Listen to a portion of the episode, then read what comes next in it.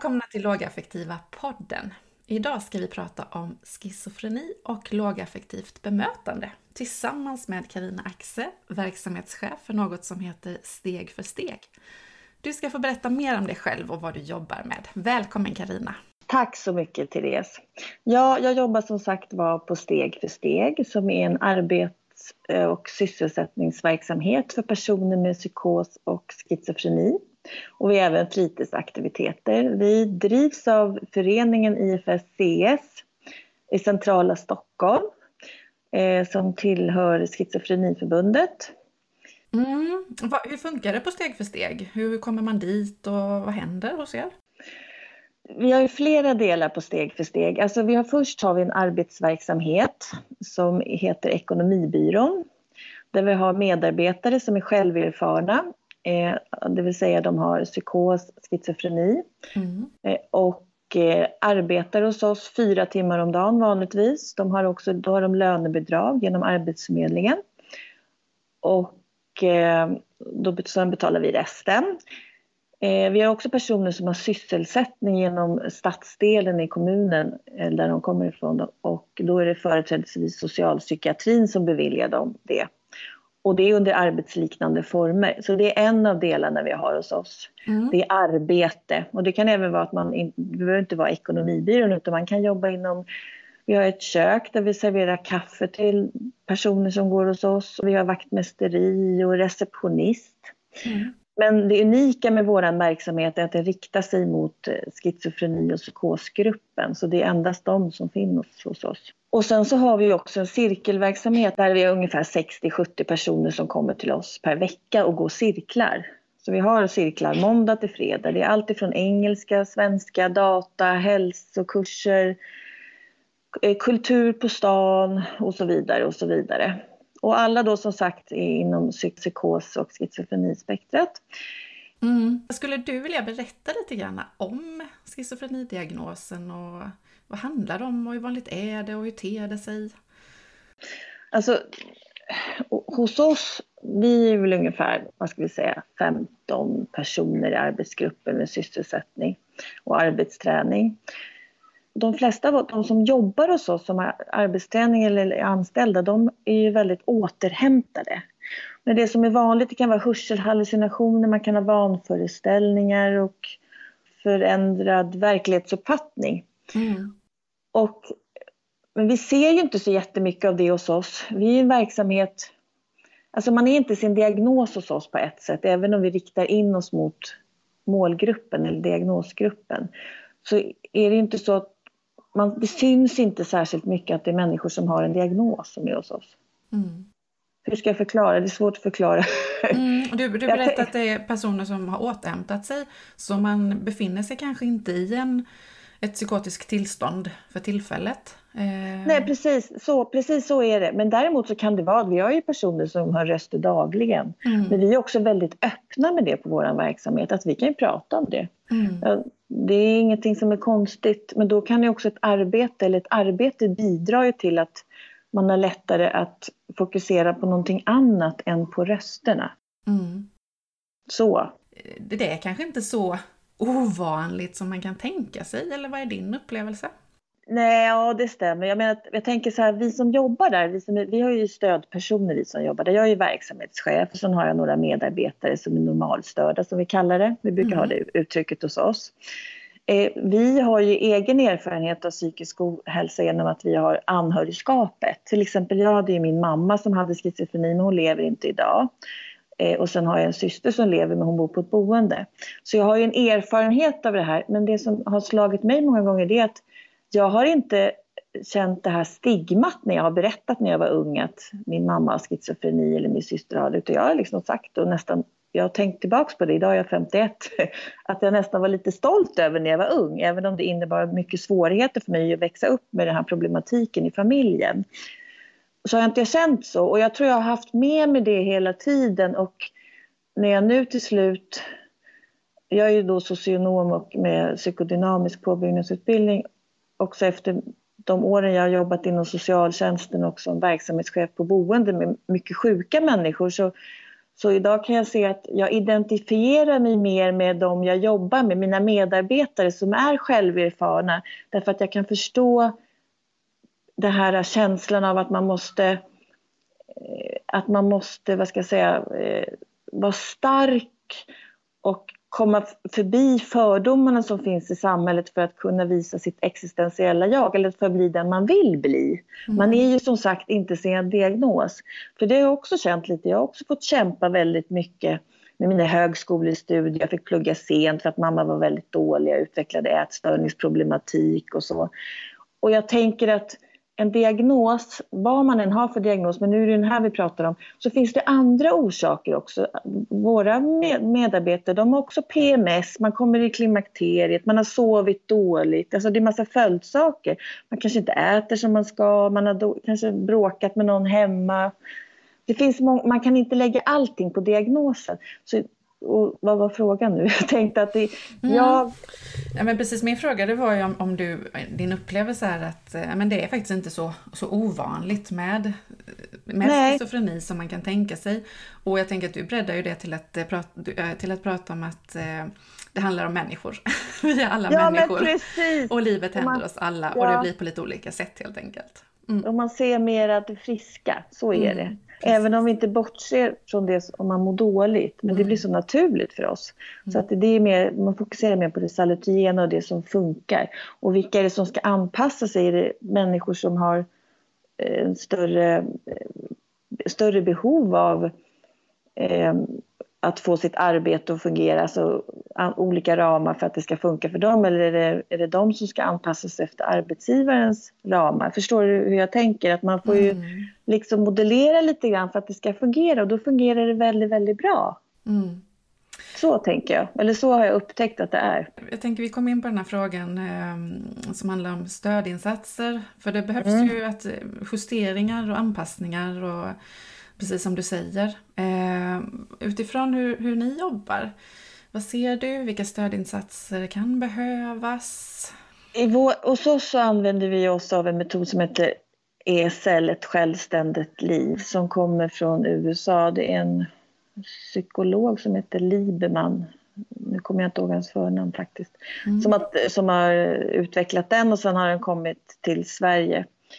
Och sen så har vi gjort om den metoden till att fungera i arbete, den används ofta in, inom psykiatrin. Mm.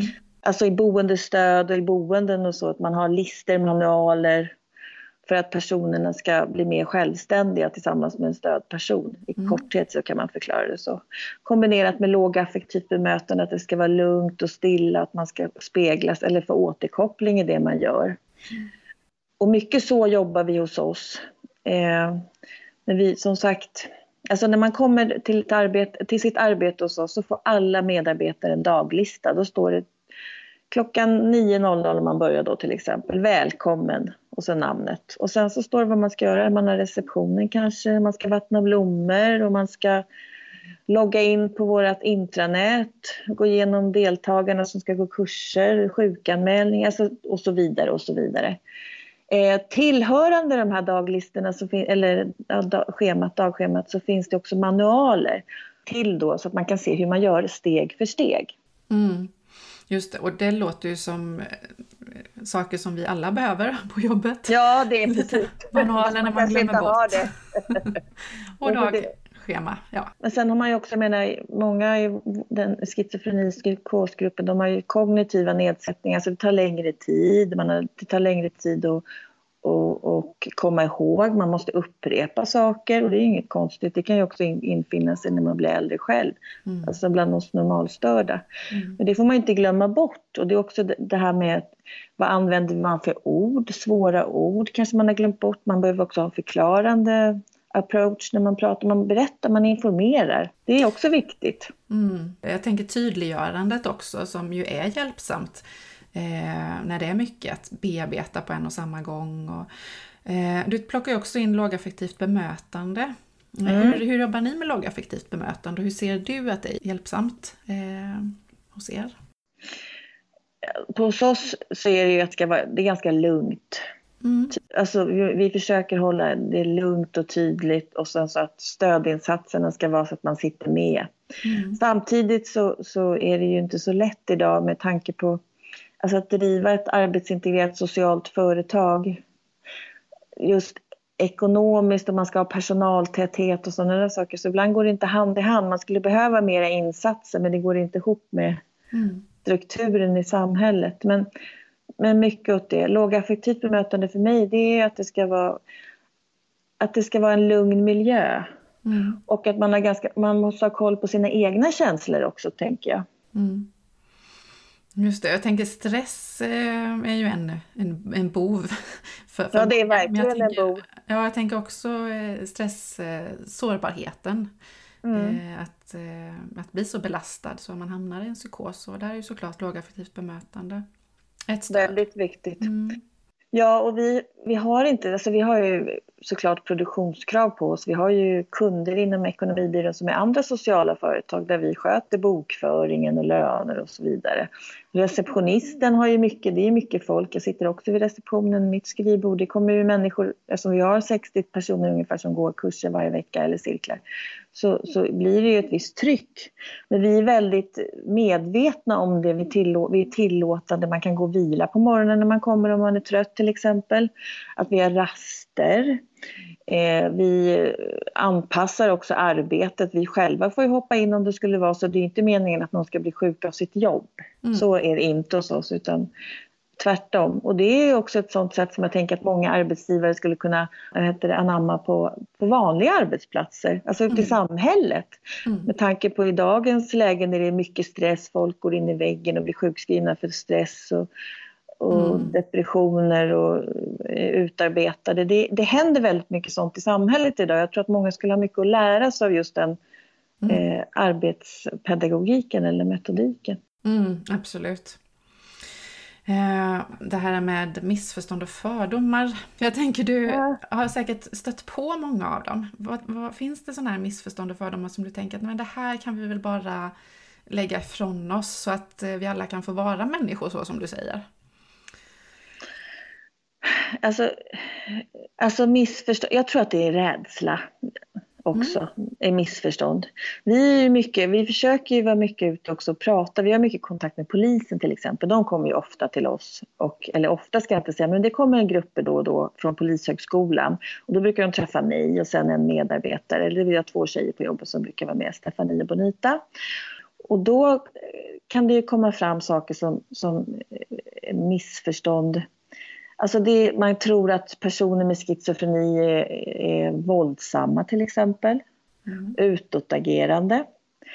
Men det beror ju, det är de oftast inte om de inte känner sig hotade när de är i psykos, för det är en rädsla som finns där oftast. Mm. Och jag tänker just det här med lågaffektivt bemötande om man är i en psykos, då behöver man inte ha, då vill man inte ha några två stora poliser som går emot en och mm. ser eh, barska ut, utan man, man måste ha en plan, tänker jag. Mm. Att man går fram försiktigt. Men där tror jag, generellt så tror jag samhället att det, det finns en rädsla kring det som är, som är avvikande, det gör det ju. Mm. Och eh, går man runt och pratar för sig själv, då är det ett mm. avvikande beteende. I och för sig idag nu när vi har mobiltelefoner så vet man ju inte vem som är schizofren eller, eller har, har röster eller inte. Men, det är bra. Men, ja. Så, men det, det tror jag, okunskap också. För jag ser bland mina vänner, jag brukar först alltid säga att de är som vi. Mm. På något vis så vill man är lojal med sig, alltså det är mina medarbetare och jag är verkligen så himla stolt över min arbetsgrupp.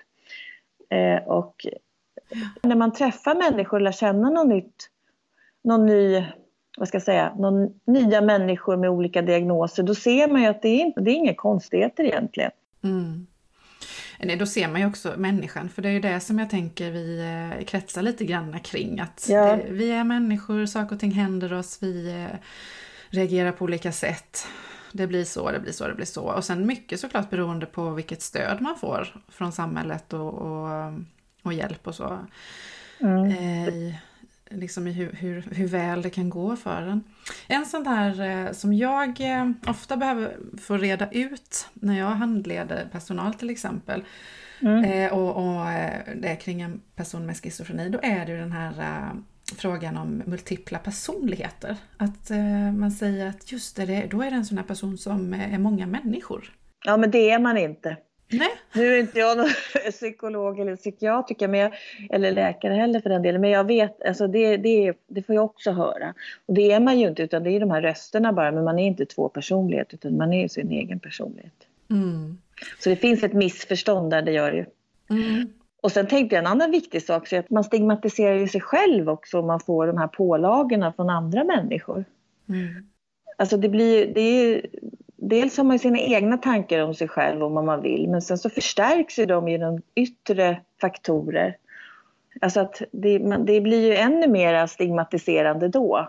Man kanske redan känner sig mindre värd. För jag menar många av de här personerna som drabbas av det här, alltså att se hos mig, många är ju högutbildade och gått utbildningar och liksom helt plötsligt så har, alltså har de sårbarheten och sen så utvecklar de det här diagnosen och sen så får de börja om från början igen. Mm. Och de kanske inte alls kommer dit där de var från, när de var från, alltså de får börja om från ruta ett men de kanske inte kommer tillbaka där de en gång var. Bara det är ju ett nederlag för personen, alltså det är ju en sorg för många människor. Mm. Också, tänker jag. Och sen då kommer de till oss och då får de Eh, vad ska jag säga, ett, kommer de till ett sammanhang, känslan av sammanhang, för det märker jag att många av våra medarbetare och deltagare känner. Steg för steg är verkligen ett ställe, alltså jag måste säga, jag har varit där i tre år, jag, tre och ett halvt år till och med, att det är en otrolig plats att vara på för att kunna komma vidare i livet och lära känna andra, också för att stärka sig själv. För det är många som gör. Mm. Fick jag göra lite reklam för det också? Ja, för jag tänker, vart kan man vända sig som person med schizofreni eh, för att få stödinsatser till exempel, som ni berättar. Du berättar om eh, men det blir ett arbete, det blir ett sammanhang. Eh, men jag tänker också, om man får liksom lägga ihop några frågor här. Ja. Vart kan man vända sig som person och vart kan man vända sig som förälder och anhörig? Alltså vi har, Stockholm har ju Schizofreniförbundet som man kan höra av sig till. Det finns ju på nätet. Nu har jag inte de uppgifterna här. Mm. Sen har vi också eh, IFS Stockholmsdistriktet och de har ju en del kafékvällar och eh, anhöriggrupper och föräldrar, åldrande föräldrar och liknande. Och de kan man också höra av sig till. Men sen om man bor i Stockholm och vill börja arbeta eller ha sysselsättning eller gå cirkel mm. hos oss på steg för steg. Mm. Då kan man kontakta oss eller så, och den vägen man går är oftast att man är inskriven på socialpsykiatrin inom stadsdelen där man tillhör till så kan man ansöka om att få gå hos oss för det är en biståndsbedömd insats. Men vi har också öppna verksamheter som man kan komma in och fika och sådär. Så det är lite blandat. Mm, precis. Och om, om vi tänker på eh, omgivningen så. Eh, man kanske inte är förälder och man är inte anhörig heller men vad kan man behöva tänka på som, eh, ja, som, som chef och som personal eh, som, som möter personer med schizofreni om man jobbar inom skola, vård och omsorg eller på något arbete. så. Vad är det viktigt att vi inte glömmer bort då? Vad skulle du säga? Först och främst tror jag att det är viktigt att man inte glömmer bort personen. Att man försöker lära känna eller få en allians med personen, lära känna personen det tror jag är det viktigaste. För jag tänker att man vet ju säkert redan att personen har diagnosen. Annars skulle, man inte, alltså annars skulle inte frågan komma upp, tänker jag. Hur man ska tänka på när man möter en person. Och försöka se personen bortom diagnosen. Och sen får man ju utforska, tänker jag. Jag tror att man behöver ha ett förtroende. Jag menar, det är inte alla som berättar att man har röster Mm. Det är inte något som man bara talar om för det är stigmatiserande också att berätta det. Men också att tro på det personen säger. Därför att om man har vanföreställningar, det finns alltid någon sanning bakom de här vanföreställningarna. Och man ska aldrig bara säga det där stämmer inte, så där är det inte. För för den personen är det sant. Mm. Så som vanligt, empati och intresse, tänker jag.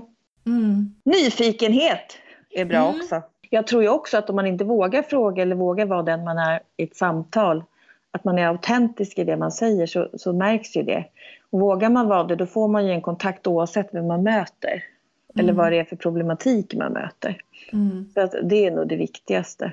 Mm. Och sen kanske man ska läsa på lite om man är intresserad av schizofreni psykos kan man ju läsa på lite. Jag tror inte att man har så mycket erfarenhet om man inte har varit i kontakt med det innan. Mm, och sen måste jag ju säga, nu kom jag igång ordentligt här. Jag tänker också att när jag började, eller jag hade jobbat ett tag, så mina medarbetare de har ju fått handledning och det har faktiskt varit jättebra. Vi hade Anna Sjölund som skriver massor av böcker i tydliggörande pedagogik bland annat och jobbar med autism. Så mina medarbetare fick egen handledning och det var också någonting som var ganska, jag tror det var banbrytande för jag, jag har inte hört någon annan arbetsplats som är så specialiserad som oss, som, att medarbetarna får handledning. Och det var ju verkligen bra för då fick de också vara med och, och komma med tankar kring vår metodutveckling som vi håller på med hos oss och sen så egen handledning med sina egna processer och mm. hur man jobbar och sådär så de kunde dela med sig av varandras erfarenheter och det har varit toppenbra. Mm.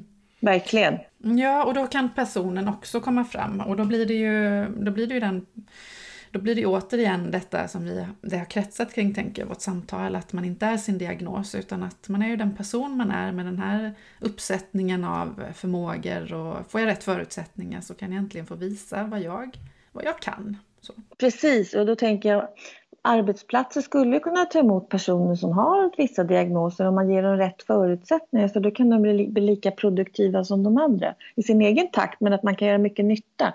Och samhällsekonomiskt så skulle vi ju tjäna på det för ingen människa och inte, samhället mår ju inte bra av att människor ska vara isolerade i hemmet. Mm. Och en annan lycka, jag tänkte bara rätt förutsättningar, det, kan vara, det märker jag på flera att en del kanske känner så här innan de kommer till oss eller man hör i alla fall att det är bara massa kroniker hos oss och du, det kanske är si och så. Man har en bild, en föreställning om hur det ska vara men så kommer man ta och märka att det är unga, pigga, det är gamla människor också men det är blandat. Då märker de att det är inte alls som de har trott och man kanske går från att knappt ha kunnat åka tunnelbana för att man känner har lite social fobi och tycker det är jobbigt och jobbigt att vara i grupp till att vara med på massor av gruppaktiviteter och utvecklas eller sitta längst ut i kanten i konferensrummen när man har AP-möte till att sitta i mitten och vara den som pratar. Men då vet man att den personen kanske tycker att det är jättejobbigt när man har berättat massa saker eller när den har berättat och får lite ångest efteråt, för det kan man ju få, mm. social ångest. Då måste, då måste man ju finnas där och kunna bekräfta den personen efteråt att du sa ingenting konstigt eller det var inte något sånt. För man lär sig personerna och de behoven de har för att de ska kunna känna sig trygga och komma tillbaka till sitt jobb och sin vardag. Mm, mm. Det är många delar. Mm. Ja men det är det. Och, och, där man tar ansvar, tänker jag att du pratar om den här ansvarsprincipen. Ja det är att, jätteviktigt. Ja men vad kan jag göra för att det ska bli bättre för dig så att du kan få visa vem du är och så du kan få må bra. Så. Har du några avslutande funderingar, kommentarer utifrån det vi har pratat om? Något du känner du vill backa tillbaka. Det har varit så himla spännande att få höra om eh, hur ni jobbar. Och... Jag har säkert glömt hälften. Eh, eh, det var jätteroligt att få vara med. Som avslutning så tänker jag att ni som lyssnar, man ska inte vara så snabb med att döma folk. Ta reda på saker innan. Men självklart ska man inte bortse från sin egen rädsla. Det ska man ju inte göra. Men jag tycker det är viktigt att man tar reda Information är viktigt. Mm. Att man försöker behandla i livet så vill människor bli bemötta med respekt och empati. Jag tycker det är viktigt att man har med sig det oavsett vad man möter i livet. Mm. Mm. Och inte vara så rädd för att inkludera människor i samhället istället för att exkludera. Och nu pratar utifrån vår målgrupp men jag tänker generellt så är det viktigt för jag känner att vi behöver få in människor med olikheter. Det kanske inte är människorna som är annorlunda eller som vissa anser vara annorlunda som ska an, anpassa sig. Utan vi, jag tror samhället behöver anpassa sig till, till de förändringar som sker hos människor idag och de diagnoser som finns. Mm. Så sant. Tack snälla Karina för din medverkan och lycka till! Tack snälla Therese, det var roligt att vara med. Hej då! Hej hej!